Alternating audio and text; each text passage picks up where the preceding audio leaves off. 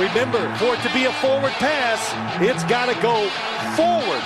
Kaepernick, end zone, Crabtree, broken up, picked off. This game is over. Well, I'm the best corner in the game. When you try me with a sorry receiver like Crabtree, that's the result you're going to get. Don't you ever talk about me. LOB.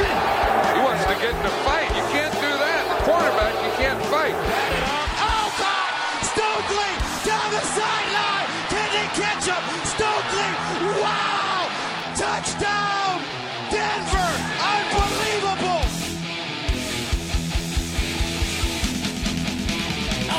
Yeah, an absolutely huge, huge weekend of NFL action in store for you. Welcome along to the Off the Wall NFL podcast. Uh, with us as ever, Sam Monson at PFF underscore Sam. That's Pro Football Focuses. Sam Monson, Cian Fahey at Kean AF on Twitter.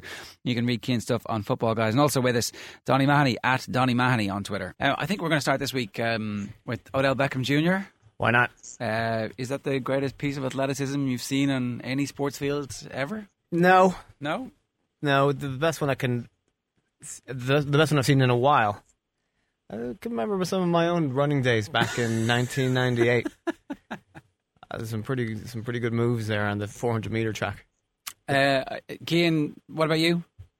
Yeah, that, that's the best. Well, it's the best I've seen in an NFL field, at least. Uh, even if I thought into it, I don't think I'd find anything anything better in any other sport. What What is it about his ludicrous gifts that allow him to do this? He's got huge hands, anyway. That, that's the first thing. He's, he's ten inch hands if you measure from thumb to the end of the pinky finger. And I was actually doing that the other day after that game. His hands really, really are huge. He just catches the ball with one. What, what you did? saw, What, hang on a second. What did yours come out at? nine point two. All right, so that's, not, that's not too bad. Well which which it, which sounds not too bad, but the difference is huge from nine point two even to ten. But like if if you watch the catch, This has gone down a weird route here. if you watch the catch, he pulls the ball in and he never actually even brings the other hand over to the ball. He just he, he literally the whole thing went through one hand. So to me, he's a phenomenal receiver, and that's been one play of a whole season of brilliant plays as well. So that's that's not even just a once off like a David Tyree or even a bit bit for uh, Mario Manningham. Yeah, because he he uh, he'd had an amazing catch earlier in the game that the commentator was raving about, and had reached a, um, a crescendo of superlatives that I was thinking, oh, it's very going to be very hard for you to describe anything else that this guy ever does. And then obviously he goes and, and does what he did. Um, Sam, just this receiver class. I mean, I know it's been mentioned a fair bit already, but is it is it ludicrous? Is it? I mean, is this one of the the all time great draft wide receiver classes? And, and did everybody know about it heading into the draft last year? I think it's a bit early to say that. It certainly looks like a very strong receiver receiving class, um, and it was supposed to be strong when it was coming in. I think it's interesting that Beckham is the guy that's at the moment starting to look head and shoulders above everybody else. He's, you know, he, he missed time early in the season, and now he's really rolling. You know, with ridiculous catches and and making huge plays, and he's the guy I think that has limitless upside in that class. The, the other ones that people are talking about, obviously, uh, Sammy Watkins has had a bit of injury problem just recently. Also, his quarterback isn't particularly good. Yeah, he's gone off the cliff. Kelvin Benjamin, very strong for Carolina in his first year.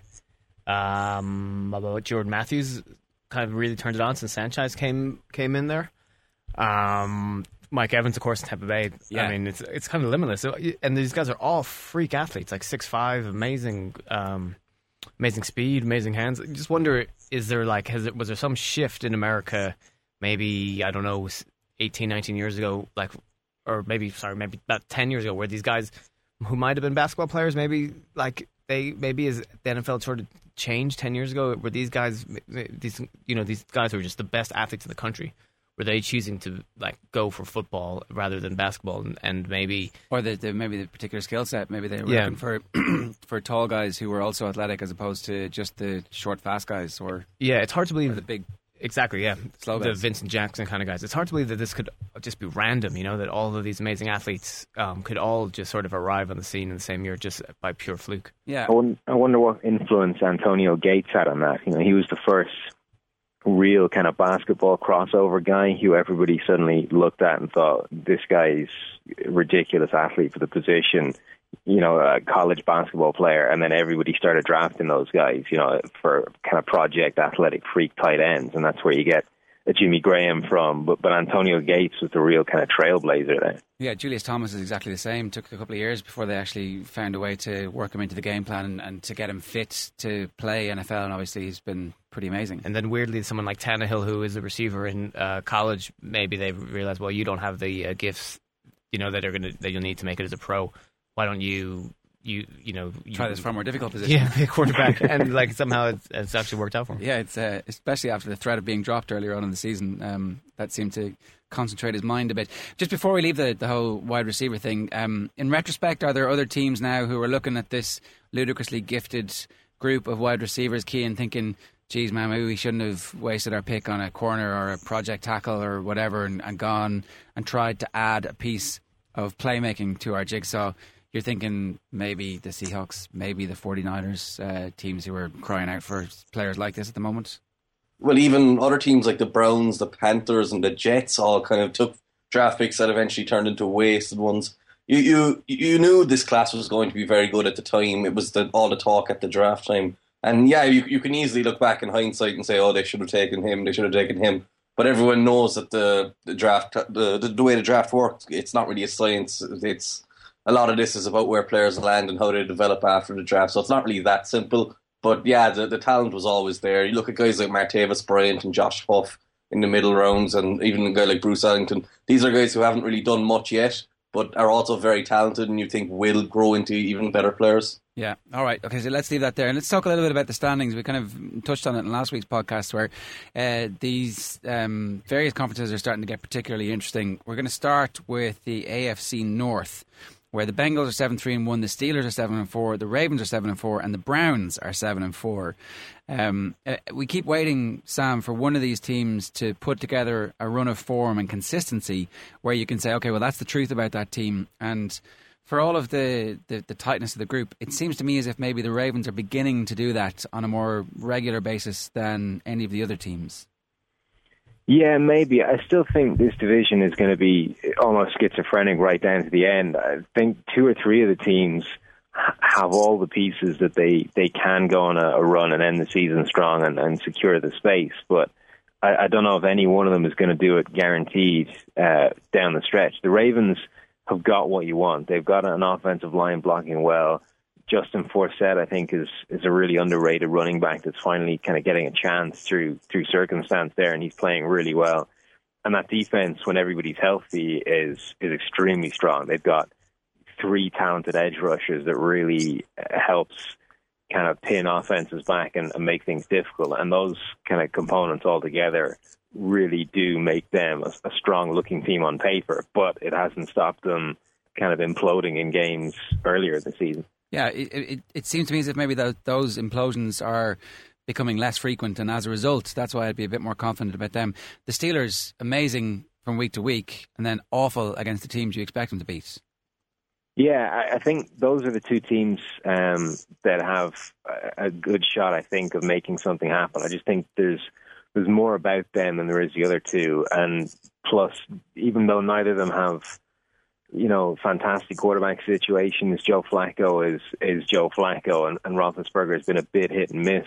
Um, they're still head and shoulders above Andy Dalton and uh, and Brian Hoyer for the Browns. So I think when in doubt, you've got to expect the, the teams with the better quarterback situations to to get it done down the stretch when the pressure's on. Yeah, uh, and yet the return of Josh Gordon so seamlessly into the, the Browns package last week, Cian suggests that maybe there's a little bit of fight left in the Browns that you kind of thought maybe four or five weeks ago the Browns are doing well, they're actually performing above what maybe people expected, and that's quite good for them. Now maybe they can begin to have a bit of a dream themselves about uh, making a playoff run here.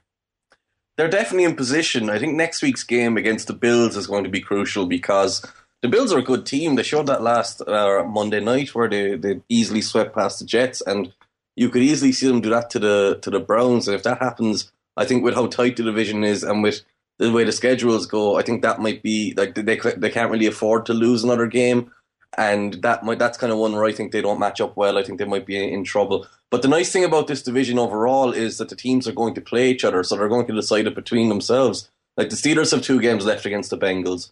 And the Browns play the Ravens and the Bengals still. So it, it's going to be, it'll probably come down to the wire, but at least they're going to fight it out between themselves and not rely on others losing or others beating or other teams. Tony, you had a theory last week about the Broncos, which um, the Chiefs kind of derailed by coughing up a, a victory against um, the Raiders last weekend. Yeah. uh, Also, I mean, but I mean, Miami was very close to beating Denver last week, and maybe that theory wasn't totally far fetched. I think the Broncos w- will be we'll be all right now, but they're you know they're going to Arrowhead. A lot of pe- there's a lot of buzz about the Chiefs this week, thinking, hey, you know, we're at home. People don't respect us. Broncos are overrated. I think my, Denver is going to do the job here. I don't like there. Uh, there was a similar game last year when uh, KC were, I mean, arguably a better team than they were this year. Denver went in, did the job, hammered them. I, I just think I think maybe I think maybe the I've I've kind of I've I'm, I'm off the Chiefs bandwagon. That's what I'm trying to say. All right, okay. So the Broncos are eight and three. The Chiefs are seven and four. The Chargers are seven and four as well in the AFC West. Uh, is there anything else left to derail the, the Broncos bandwagon in that division, Sam? I actually think they might be getting back on track um, because of a guy like C.J. Anderson coming along. The, the the system is set up to help running backs, um, and whilst Knowshon Moreno is not a great running back, he's very he's good at everything. He's he's a good pass protector. He's good with the ball in his hands as a receiver, and he's good running it. Um, and those three things together making him make him a perfect back for for Peyton Manning and for that Denver offense because he's going to get opportunities to make plays. Um, and Ronnie Hillman and the rest of the guys in that offense just weren't getting it done this year. Well, can I ask Especially- about that? Because Moreno didn't start last season, and Anderson didn't start this season. So is that just a complete oversight on the coaching staff's part? Is it is it Peyton Manning not realizing that? Hang on, there's somebody who fits my offense perfectly here, and you're third in the depth chart, and that's just the way it is. Why- Why didn't they realize this uh, two months ago? I think it's difficult for for coaches in the NFL to spot running backs in terms of when they're going to be a complete fit for the offense. It's not just Denver; it happens all across the league. If you look at the Vikings, they've been starting uh, Matt Asiata and had a guy like Joe Banyard basically on the practice squad and then getting promoted every now and again. Essentially, just a spare thought on the roster. And in preseason, he looked like probably the best running back on the roster if you take Adrian Peterson out of the equation.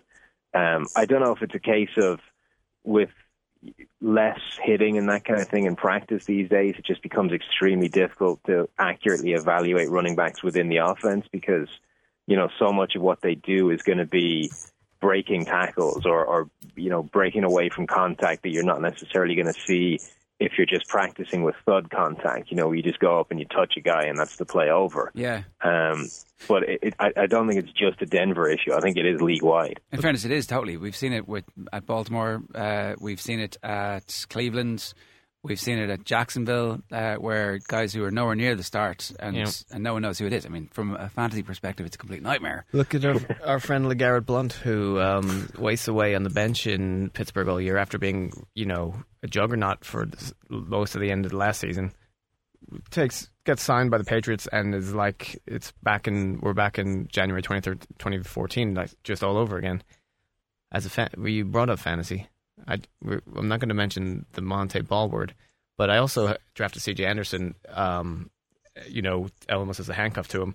Doesn't do anything the whole year. You And drop him. I dropped him because there there was no chance of him ever doing anything. It seemed like none of this makes sense. Like Hillman obviously seemed like a better guy. Yeah, Hillman starts to slow down, gets injured. Turns out they play Anderson, and he's really good. yeah.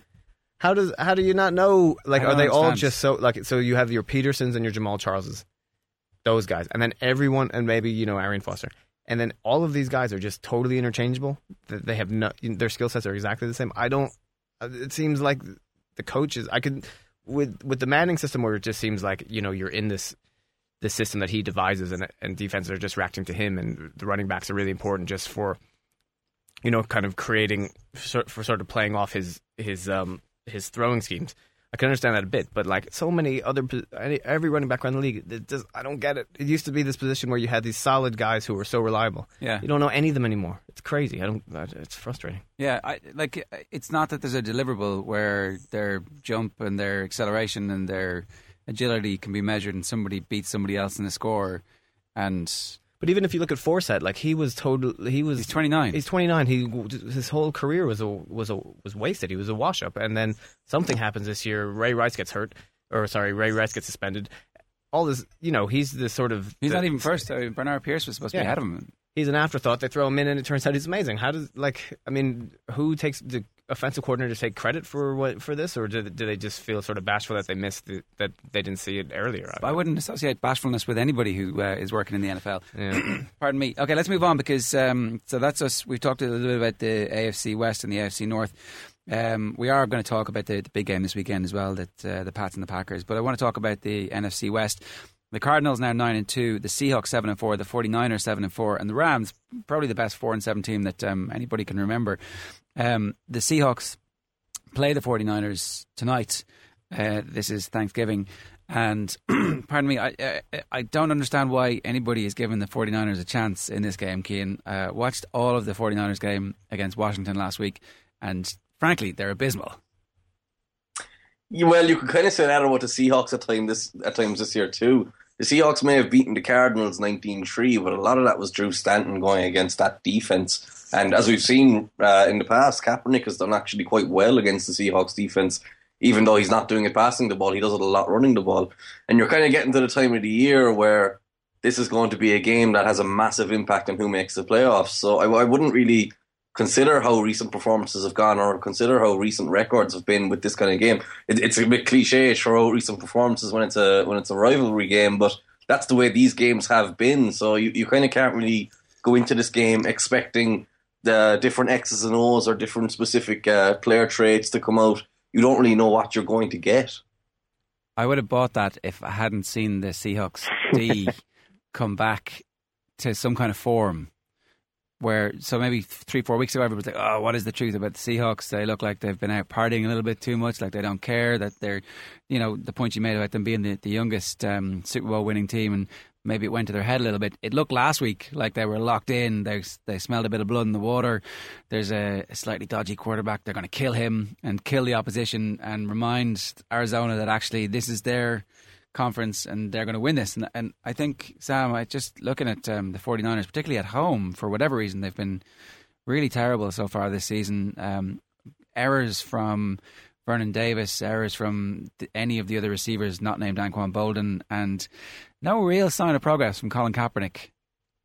No, they're very kind of they're consistently inconsistent, and they they, they just don't look good for a, an extended stretch. But I still have a lot less confidence in the Seahawks away from home. Um, so not so much that the 49ers have anything going for them at home because they haven't been playing particularly well there.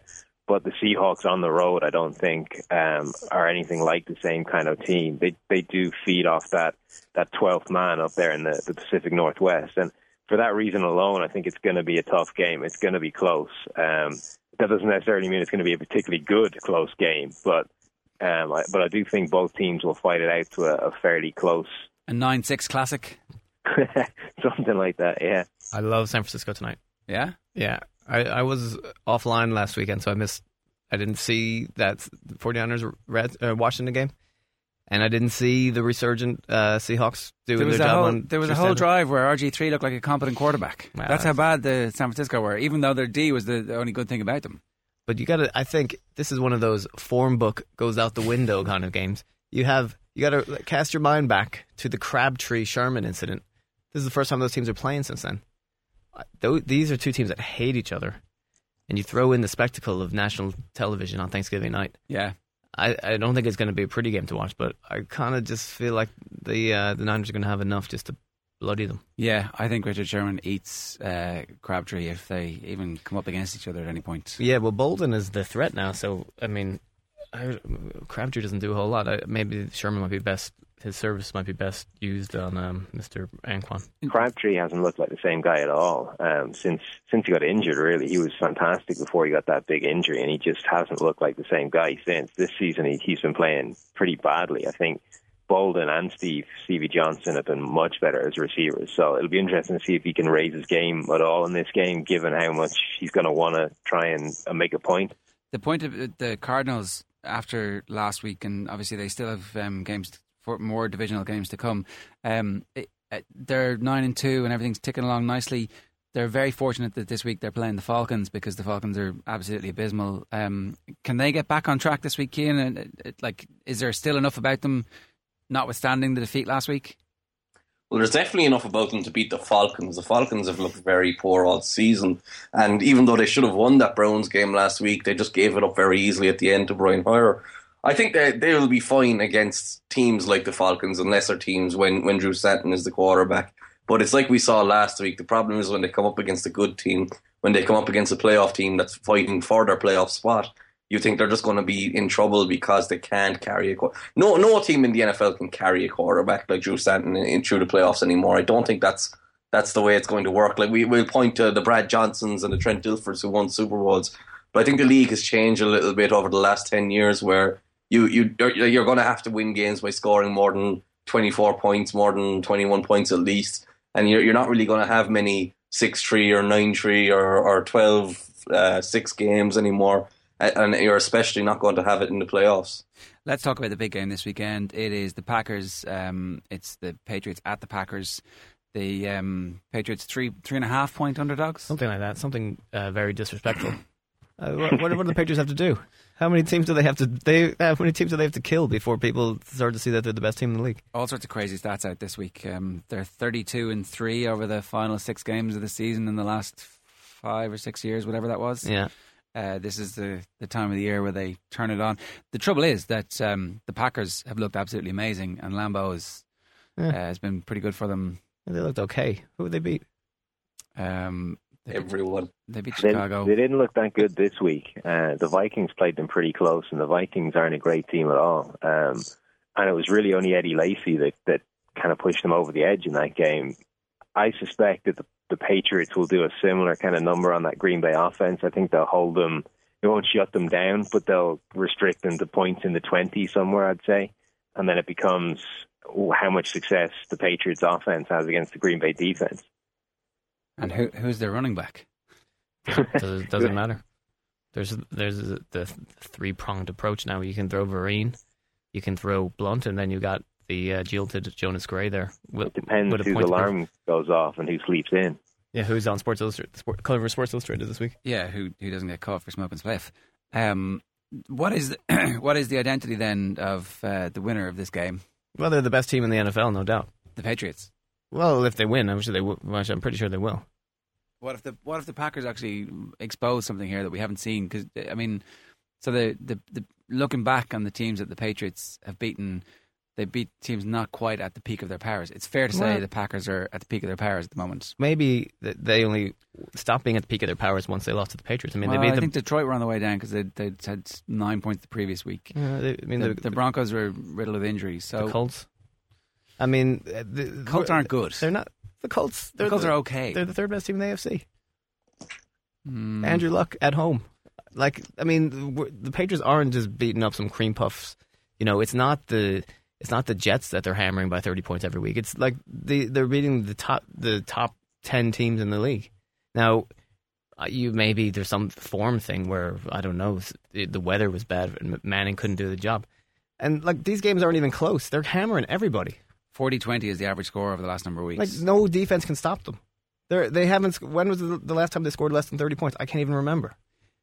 This is uh, some good trash talking here from the the Patriots fan. Um, Cian, what do you think is going to happen in this game? Well, Danny's going to feel really confident up until the point where Aaron Rodgers is on the field, and then he's going to realise he's playing against Aaron Rodgers at home, and that hasn't gone well for anyone in the last few weeks. And I, I agree with Sam. Rodgers didn't look that great, or the offense didn't look that great against the Vikings last week. And I think this game will be more about the Patriots' offense against the, the Packers' defense. And I think Bill Belichick has done unbelievable stuff the last couple of weeks where he's completely changed the identity of his offense from week to week. And this is something he's done in the past, but with, with this uh, with this cast of players, it didn't look like he was going to be able to do that earlier in the year. And we, we saw against the Colts two weeks ago, he just concentrated running ball, concentrated running ball. And then last week, they went to the short passing game that were able to pick apart the the Lions defense. And I'm not really sure if there's a clear way to attack the Packers defense. If anything, I think it's probably to throw the ball down the field. And even as good as Brady has been, uh, he's still not really throwing the ball down the field accurately, as far as I can tell. And, I, I, that that's where the kind of the intrigue comes because I think the Packers might load up a bit to stop the run and get get the underneath routes, which is something not many teams do. And then it becomes a a point of is Brady able to find receivers down the field, and is Gronkowski going to have a big day to keep them up uh, to allow them to keep up with Aaron Rodgers? So you dare you dare Tom Brady to throw deep, and then and then it's a 50-50 after that. Then he throws interceptions. But I, I think it's it's going to be fascinating to see how they try and cover Gronkowski because I don't see anybody in that Green Bay defense that well, there's nobody in any defense that matches up well with Gronkowski one on one, but particularly the Green Bay defense who are playing Clay Matthews at inside linebacker a lot now, and that's a that's a massive departure for him in terms of covering guys in space. And then AJ Hawk is the other inside linebacker, and he's just not very good in coverage. So that's two linebackers that are immediately big mismatches. So that brings in the question of whether you, you bring in a guy like um, like Ha Ha Clinton Dix down to cover him or a, a much smaller defensive back. I, I don't see anyone one on one where they, they look up well against Gronkowski. That seems like a, a potential issue. Is the only thing to do to make sure that the pocket collapses really quickly so that there's no time to get the ball to Gronkowski then? Yeah, I mean, if you can get pass rush quickly, that's obviously going to help. Or the other option is to bracket cover the guy, double cover him, or play zones tight around him and just try and, and narrow the window, try and make it a, a really small hole to hit for Brady. Is this a Super Bowl in uh, two months' time? It certainly looks like it right now, doesn't it? But you know, plenty of games have, have looked like a, a Super Bowl preview a couple of months out, and, and it doesn't happen. See what Seattle does tonight. Yeah, I think the injuries would be the only thing really for these two teams that would. Well, there's one injury that the Patriots. There's two injuries that the Patriots can't come back from. Um, I guess maybe the the Packers are the same with one injury, but you know that's what it is. Yeah, well, if they lose Eddie Lacy as well at this point, they've. Uh, James Starks. Yeah, no, the other guy. Yeah, another another fantasy bust. Anyway, uh, right, we're nearly done. We've got a couple more to talk about, and it's um, there's the three games tonight. We've already talked about Seattle and San Fran, the Lions and Bears. Maybe we'll leave, but the Cowboys against the Eagles, the eight and three Eagles against the eight and three Cowboys. Um, Cowboys fans very worried that they might still find a way to go eight and eight this season. Uh, surely that's not going to happen, Cian. Yeah, well, you're just talking about a potential Super Bowl matchup, and at this point in the year, I'm starting to lean towards the Cowboys and looking at the way that offense is working. Last week against the, or last, not even last week, it's only a couple of days ago, really. Against the Giants, you could see at the end of the game, Romo was sitting in the pocket with seven seconds. He did that twice. And if you've got a quarterback of the quality of Romo and you can put a pass protection in front of him like that, and with that running game to add in, I just it's just that offense is going to allow them to be really, really good and really dangerous late on against good teams. This is obviously a tough week because they played the late game on Sunday and now they're playing again today, just four days later. I, I the Eagles could beat them and win the division, but I still I, th- I still think I'd like the Cowboys a lot more going into the playoffs. That Cowboys offensive line are um, getting uh, a lot of praise from all quarters, um, and yet the person who put that whole team together doesn't seem to get any love for the achievement. I mean, this is this is the team that Jerry built, right? I mean, he's he's the greatest general manager in American football right now. Oh, things have gone his way. Um, this is his big night of the year. The, the nation turns its eyes to, uh, you know, you've had your Thanksgiving meal. You sit down and you watch the Cowboys play, America's team. And for the first time in many years, as far as I can't remember a time when they've come in, you know, as good as as this. But memory also reminds me that the, often terrible things happen to them on Thanksgiving. On Thanksgiving, weird, surreal defeats, uh, terrible Romo meltdowns. Weren't they always the terrible team though? Well, there was always a reason for that. Well, yeah, no, but I mean, in the last decade, even when they were sort of average in this, you know, in this eight and eight era, it's been a lot of sort of bad losses. One I can remember specifically two years ago, when Robert Griffin III stepped up and uh, sort of announced himself. I mean, he'd obviously been sort of known, but he just destroyed um, the Cowboys and was like, it was clear that this guy was going to be the NFL, like the face of the NFL for the next uh, decade or something. and here we are, two only two years later, and his career. I mean, it just seems like it's com- almost gone now. You know. We'll talk about that in one second. I just want to get a final thought from Sam on um, the Cowboys Eagles. Um, I, I, the Cowboys are the real thing here, and and the potential Super Bowl team at this point. They need to be thinking like that. That needs to be the level of their ambition this season. I think that needs to be the level of ambition of both these teams. They've they've both shown their good sides. They've both got to eight and three, which is a pretty impressive record. there's no reason either one of them can't make a run. Um, the Cian mentioned the kind of the seven second pockets at the end of that Giants game. The Eagles are not going to give them that kind of time. They've got much more of a pass rushing threat. And for some reason, the Giants had Robert Ayers sitting on the bench for most of that drive. And Ayers has been their, their best pass rusher, I think, this season. So they kind of certainly helped in those seven second pockets. But the Eagles have a, a bevy of pass rushers and, and are perfectly prepared to to send lots of them and send them on various stunts and creative blitzes and that kind of thing. So I think Romo is going to have a lot less time to work with and a lot more pressure in his face. And obviously, that's when the potential for bad Romo comes out. Um, and that's obviously, I think, key for the, the Cowboys winning those games and going on a run is, is avoiding the, the dreaded nightmare Romo game. As it stands, Washington are going to have a top five pick next year in the 1st Mm-hmm. round. Is that actually their pick or is that a, a, a Rams pick? I'm not sure if that. So it would be pretty weird if uh, the RG3 deal was still working its way through the system. But Washington against the Colts was supposed to be the two great quarterbacks from that draft class Oh, yeah. up against each other, and it turns out that um, Andrew Luck, he's good. RG3 not so good. drop this week for Colt McCoy. Well, I mean, RG three not so good. I like. I I'm not sure. uh, Is that debate over? I don't know. Like it, I still he was good once, so certainly he, that means he's good. No, Uh, maybe his physical gifts have departed in such a spectacular way that he can never be good again. I don't know. Kim, can you get back when you've been as brutalized and tossed around the place like a rag doll the way he has been, plus with those dodgy knees? Well, he can, but the chances of it happening now are, are very unlikely. I think he, it, it was kind of unfair to bench him, even though he was playing pretty awfully.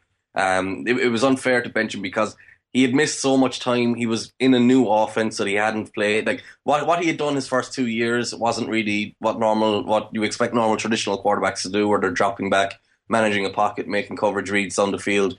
He was all that play action, all the bootlegs, all the, the different play designs that allowed him to kind of create easier reads and just rely on his physical talents. And that wasn't just running the ball; it was throwing the ball as well. And now they, he he came into this season looking to uh, uh, develop in, in, in Jay Gruden's offense, and then he got injured so quickly. But I think three games since he came back from injury wasn't really enough, and I don't really think there's any actual benefit to going to Colt McCoy.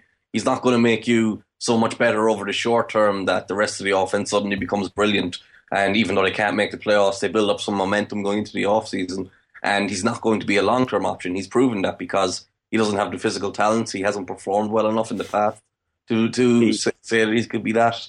And it, ju- I just don't really see the the the long term or short term gain of going to RG three or going away from RG three for a quarterback like Colt McCoy.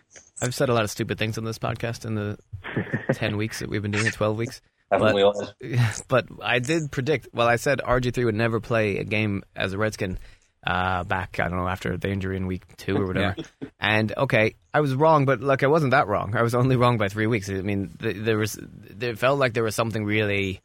Um, there was a, a stench around the Griffin era that it, w- it was coming to a, a close early on this year. I don't like, but you know, I was listening to a Jay Gruden pro, uh, uh, press conference this morning. I was like, he doesn't sound the most convincing in, in the reasons why he's going to Colt McCoy, other than if he if they go three and thirteen, he might lose his job, or that it's gonna you know that it could screw him. It just seems like purely career driven. That like they, might get a few results with McCoy. I think his his problem is that there's no upside to this move, but it's just the lesser of two evils. Uh, it, Chris Cooley, the the former Redskins tight end, had a fantastic breakdown on, on his radio show. It was like a half hour where he just took RG3's game to pieces, and, and not in a not in a vindictive way. He just went through the tape and he was pointing out the kind of high school freshman errors that RG3 is making and saying that right now you can't function, you can't put an NFL offense around him. He's just he's not playing in a way that it it makes it viable for anybody.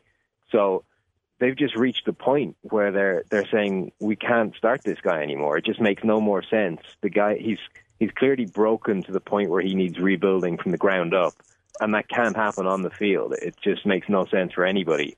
So all we're left with is Colt McCoy, and you know. I think it's absolutely the right decision to sit him down. His only problem is that that decision involves starting Colt McCoy, and you then need to come out to the press and try and put a positive spin on that. And there really isn't one. It's just the guy that we thought was going to be the guy was going to be our quarterback is completely broken, and that leaves us starting this guy. you know, sorry.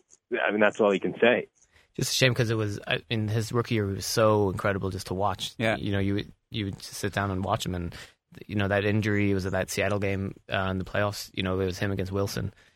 Two careers are just going completely different directions from that game, and it, I, I, it's just he, he just it's all he lo- it's lost, and maybe I mean it seems kind of bound for a year with the Jets, and then Yeah. sort of you know purgatory, and then Six the months end. of the Jets, um, if he's lucky. Right, lads, thanks a million. That was great. Happy Thanksgiving to both of you. You too. You too. Mick's picks coming up next.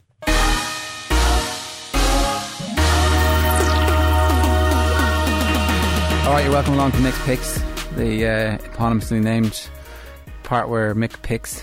And uh, So does everybody else. yeah, angry producer Mick has joined us. Donny's still here, of course. Um, we haven't talked about Thanksgiving yet on this part of the, the show. No. Happy What- Thanksgiving, Danny. What are you giving thanks for, Michael? I'm giving thanks for the NFL podcast and its continued success. It's been noticeable that uh, front running uh, Mick McCarthy has appeared every day this week in his Patriots Every day hoodie. this week. It's, it's He's got a bet in it. Where was it after that Chiefs game? I, I don't know. It or still- that Miami game. Still in the store. That's where it was. I've been in between Patriots merchandise. I had a T-shirt that literally just got too old to wear for a while, and it's kind of taken me this long to get something else. So I got a hoodie three, four weeks ago, and this is the second time I've worn it. Jer. Thanks.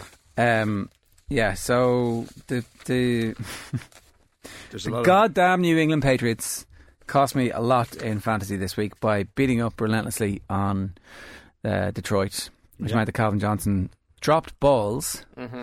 and then also uh, by dropping a ball early on, Gronkowski was taught a lesson by Brady. Well, hang on a second, we- we've got this other guy. I'm going to just throw it to Tim Wright yeah. twice, who was on my bench. I've I've handcuffed him. The second one was funny because the second one was like the they Brady literally just had so much time that all the good coverage was useless, and he just sort of he may as well have turned around in slow motion and went, "Oh, your man's in the corner there." He's a big just out throw it over to him. yeah. I was not watching football really that much this weekend, as I've said earlier. But um, the What were you doing, Donny? You didn't tell us earlier. I was just offline, and I. But I'll tell you what. Funny thing, I put a waiver claim in on LeGarrette Blount on Wednesday night, and I had no idea. I was just was like, I've got nothing to do. I'm just going to put a flyer out on this guy. Check my After he signed for the Patriots. I had no. I had no idea. All right. Uh, maybe it was Tuesday even. All right. I was so on Monday. I think it was late Sunday. I finally got around to seeing what was going on. It was like very late Sunday. Yeah. I look at my bench and there's LeGarrette Blount with 20 points or something, and it's like, what? Yeah. Ran well. Jonas I feel Gray, sorry for Jonas Gray. Zero snaps for missing training. He, But- he slept it out. The alarm clock went off late after a record-breaking week Yeah. for him. One of the on greatest the Friday as well, so it wasn't as if he turned up on the Monday drunk, kind of going, "Oh, the Or- best day ever." or stoned, Yeah. or reeking of, of Yeah. grass like LeGarrette Blount has So- already done this so, season. Yeah, that's what I'm saying. I'm, I'm sure we talked about this, but like Jonas Gray is left off after the greatest game of his life for insubordination, kind of. Well, okay, turning up late, okay, a, a disciplinary matter. Whereas then his replacement is picked up off the street last week because he was caught for insubordination for walking off the field in the middle of a game. He's like such a better role model. Ah, look, it's just such a Belichick thing to do. It's brilliant. Gray, Gray you could tell. So the camera kept going to him. He's there for the entire game, standing on the sideline. He never sulked, never dropped his head. Had his helmet on for the whole game when they were on offense, ready to go in at a moment's notice. That was the test. You could tell that Belichick just had somebody watching him, going, "This is his test of character. It doesn't matter what happens in this So game." sticking And then- back on my fantasy team this week. Is that in you're the- telling me? I, I think so. I think No. in, the, in the grand, well, no, I wouldn't put a Patriots running back in my fantasy team anyway. But in the grand scheme of things, what was more important to Belichick this week was Not not, him running team. 42 yards No. on 18 carries. It was about to see whether he's a character for a Patriots player. Yeah, he And I think he, well, hopefully he proved it. Hopefully he didn't throw a strop in the dressing room or anything. Belichick also might have had Blount in his um, fantasy team. I've had Blount as a, uh, as a, what you call it? A- Handcuff? A handcuff to uh, Le'Veon Bell all year.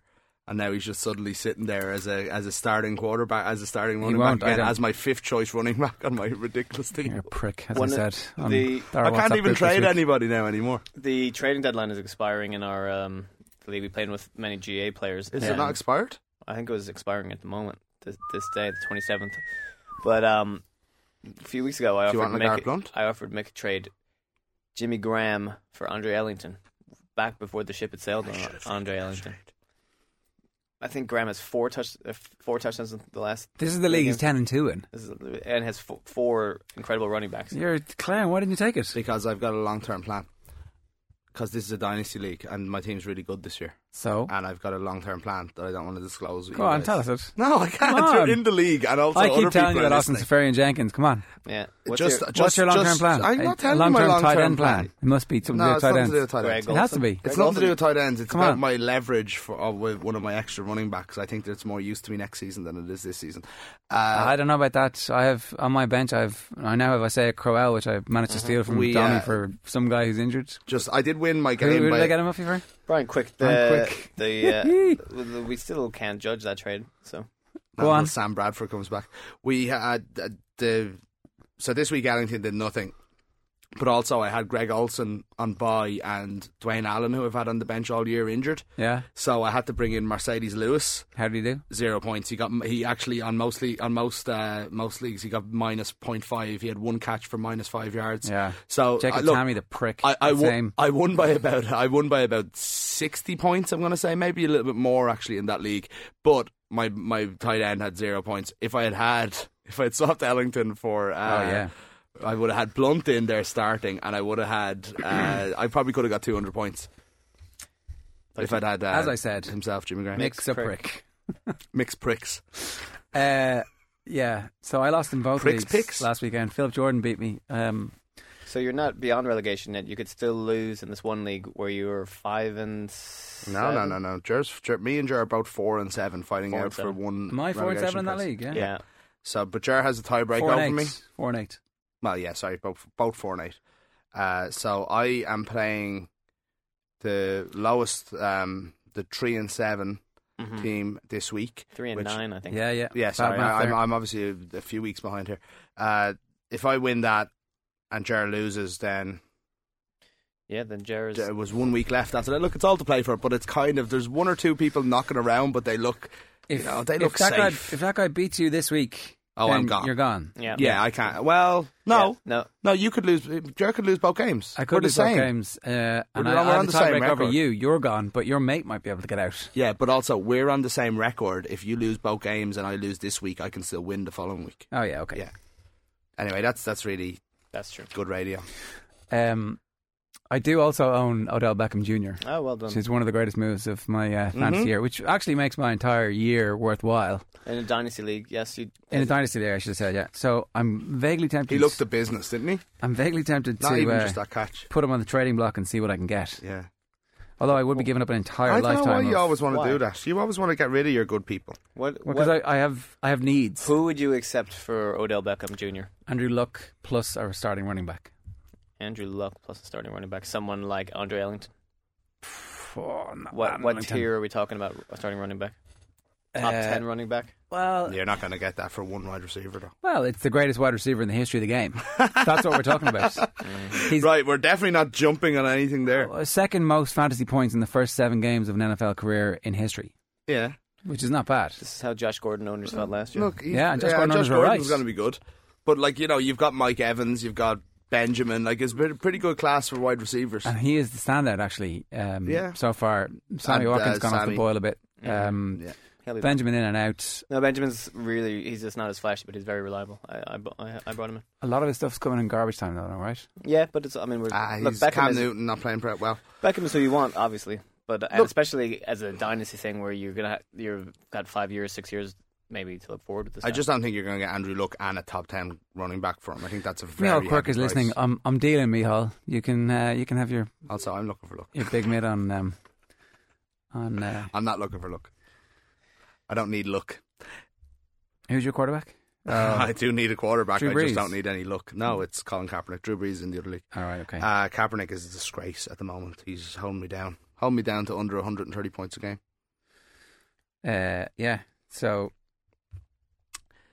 Odell Beckham, what was actually I the, the catch was insane, but like you're gonna have freak plays from time to time.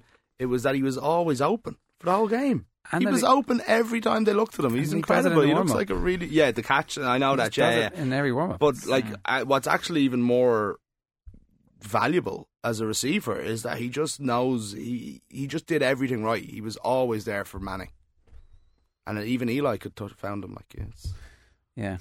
I had uh, Alfred Blue last week in my team as well. It kind of let me down, even though uh, Arian Foster wasn't playing. I lost another game in that league. I think I'm ninth ranked now, so I'm looking at the number one pick, which will be interesting. Yeah.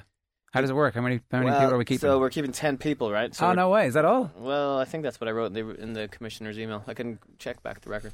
Oh really? I didn't know there was relegation in this league. There's not relegation. There's ten keepers. We have a roster of twenty. I think it's either ten or fifteen. I thought we were keeping everybody. Me too. I thought we were just starting with the same roster again. so did I. I thought there was like I- I've I, thought been- maybe four or I've maybe been picking up stay- numpties like. Allen Robinson and all them. Yeah. No, is that even his name? Yeah, it is. Yeah, yeah. I was looking at that kind of prick. You got him. Yeah, I know, but I thought we were keeping the entire roster. No, I, it's, look, it's in an email. Like, Yeah, it I, is. It sounds familiar now. that you mention it. Uh, we're going. We're going half dynasty.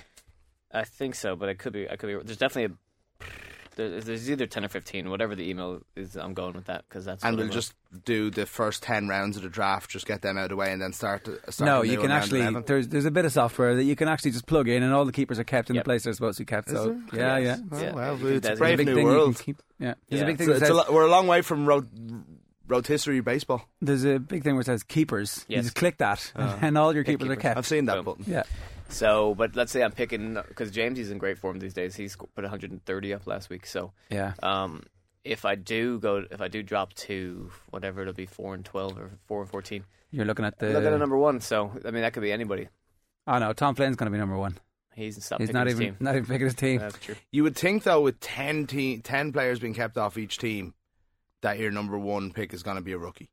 Yeah, I think so. Like, that's it- a lot of that's a lot of players, like you know, or or a Ray Rice. I got duped on the uh, or Peterson. Uh, Peterson might be kept. I'm I was sure Peterson's on it. I was duped by the Matt Ryan hype at the beginning of the year, and he's just been the sort of dead weight around my team. Just the stench of him, his kind of carcass, fantasy carcass. It's very very difficult to. So I'll tell you who'll be there. you've ready got to you've got about 14 good players. I, I have literally Robert 10 good players, and that's um that's about it. But so to, the 10 that I have that I, I would keep at the moment: Isaiah Crowell, Calvin Johnson, Julio Jones, Gronkowski, Odell Beckham Jr., Spiller, Sammy Watkins, Carlos Hyde, Antonio Brown, Tim Wright. Which means I'm dropping Andy Dalton, Derek Carr, Juwan Thompson, Marcel Reece, the Oakland running back, Lance Mhm. Dunbar, the the Dallas running back, on the off chance that DeMarco Murray's porcelain knees come back at some point. Which they will. For some reason, they haven't.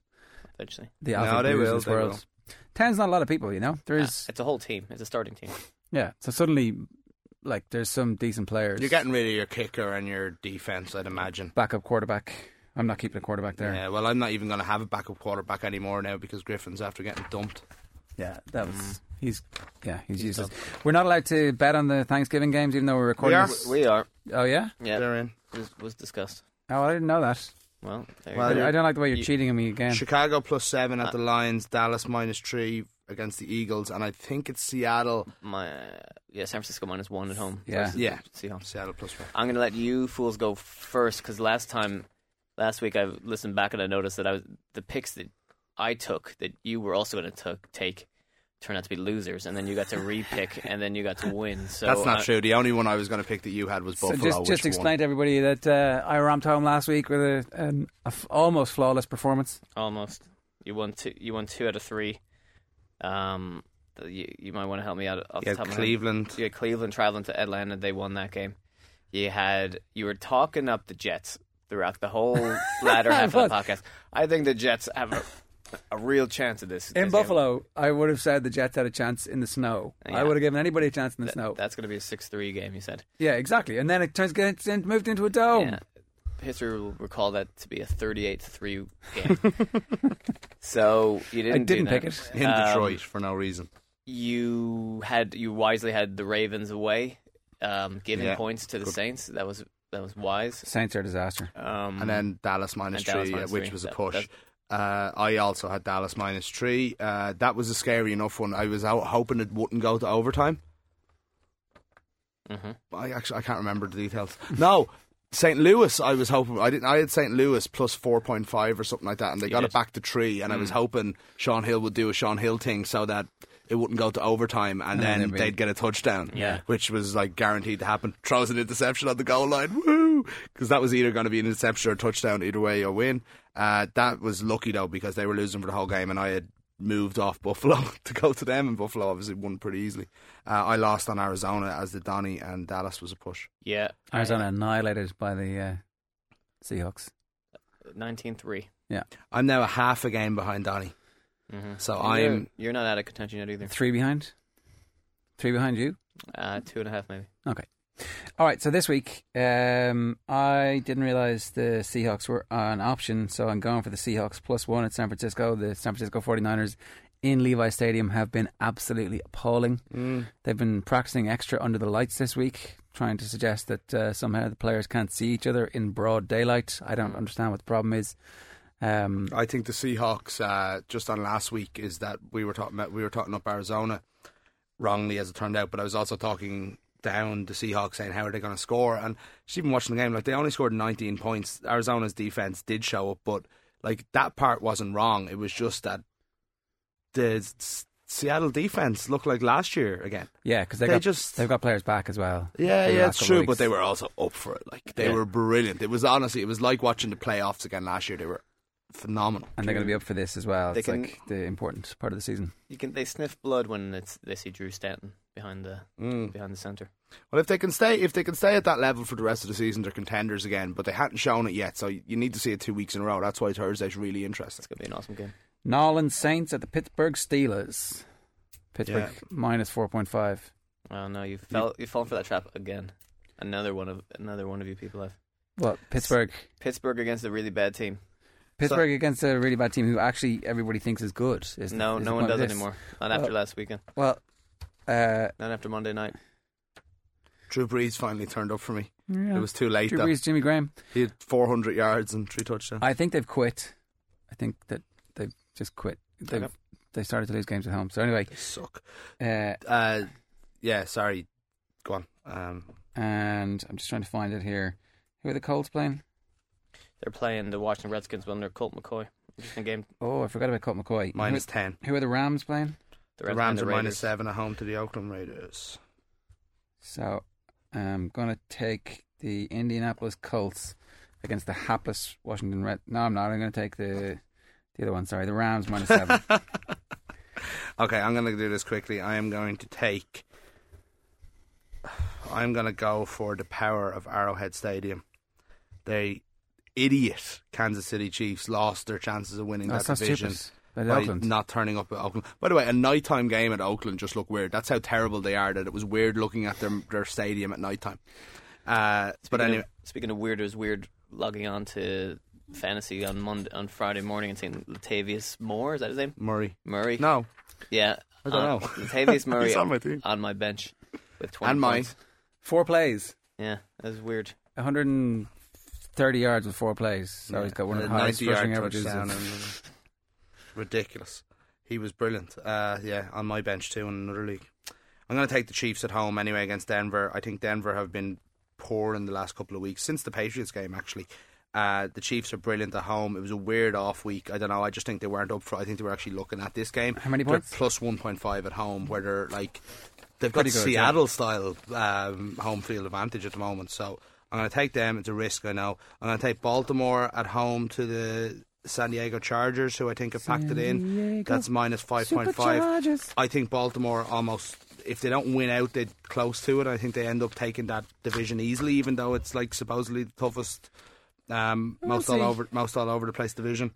And I am going to take, as bad as they are, and as worried as I would be about taking Eli Manning, I think that the Giants Yeah, are more than two point five points better than the Jacksonville Jaguars. yeah, I think so too. All right, I've got Carolina. Ooh, They're I was thinking at three seven and one. They still have a lot to play for, or whatever it is, four seven and one. So uh, they're in. Uh, all coming off a bye, traveling to Minnesota. Who I Minnesota don't- were really good last week. They're Yeah. they're three seven and one because I know that because four and eight leads that division. No, Right. Teddy three, Bridgewater got it six, and done one. last Three six and Apparently, there was a. I didn't see it now, but I was in, listening de- to. in defeat. Yeah. I don't know. I, I missed that one. So I'm gonna. I, I still think. I think Carolina have more to fight for. Two and a half points. I, I'm gonna go for them. Uh, oh, underdogs on Ben the road. Tate to come on and destroy. No, I don't think so. Uh, I'm surprised this hasn't been mentioned yet, but um, There's a new quarterback in East Rutherford. He's the old quarterback, Geno Smith, starting for the Jets against the uh, dangerous Dolphins. Yeah, uh, this is a this is I forgot about this game. Monday night. I don't. I just don't see. I, there's a little bit of history between these teams on Monday night. My parents or my dad was at a Jets game. It was one of the great all-time comebacks in t- in NFL history. Um, the Jets came down, came back from like tw- four touchdowns down on a Monday night once, and he, him, and the the guys he was there were left were there with all left after when they were down like 31-3 or something, and then the Jets won 34-31 or something. So they missed it. They missed it. Yeah, it's one of the things. Either you're there or you missed it. But anyway, I, I think the Dolphins are going to put the herd on the Jets, and maybe Rex Ryan. Maybe he'll, they'll finally take him out of his misery. Maybe they'll just. Maybe they're going to make him suffer through it at this stage. So Dolphins minus six uh, on the road, and I like. That's three. No, No. and I like Arizona minus two and a half in Atlanta. Um, I just think yeah. Falcons bad, Cardinals good. While we're in a, um, I agree with that. Right, I think Atlanta are going to lose that game. So while we're in a kind of a betting point, should we have a bet on the Atlanta Falcons going six and zero in their division, and zero and Losing every other. 12, 0 and ten everywhere else, and and winning. winning. their division? So who else have they got? They've got New Orleans away, and I think they've got they've got uh, I think they've got Carolina at home in week seventeen, Hmm. and they've won four. They're four and zero at the moment. Well, New Orleans away and Carolina at home. You New- these- the the the the, uh, the Superdome isn't what it was. They've lost their last. They've lost three weeks in a row for the first time since 1997. you get huge odds on that, right? Wouldn't you? I I, think. I think. Well, you mightn't get amazing odds now, but I still. think- I still think it'd be a nice bet. We're getting twelve to one probably because they're If they, if they go six and ten, I think they win the division, especially with all the tie breaks. Mhm. They're four and seven at the moment. Yeah, it's a good bet. They're going to lose to Arizona this week, I think. I do too. You know, Did the Arizona train not get derailed last week? Did they not look a little bit human? They, they, they don't have a good quarterback. No, I- look, I think they came up against the Super Bowl champions. They can't run the ball. I, I, I think. Well, I don't think they could run the ball last week because Seattle put eight in the box against them and are were once again out of nowhere the best defense in football. I think they also have a weirdly underrated home field advantage that not many teams do anymore, and they kind of put that string of wins together at home, and they they played a, re- a real team on the road, and they've, they've lost to Seattle and Denver, the two Super Bowl teams. I think we'll know this game will be the litmus test if they are just average or you know kind of. I think I think they're a playoff team. I don't think they're going to win the Super Bowl. All right. Hope you enjoyed the 12 hours of football you got to watch on a Thursday. and hope you uh, get to watch 12 hours of football this Sunday and coming Monday. If you want to get in touch with us, you can tweet us at Off the Ball, at McCarthy Mick, at Donny Mahoney, at Jerry Gilroy. Happy Thanksgiving.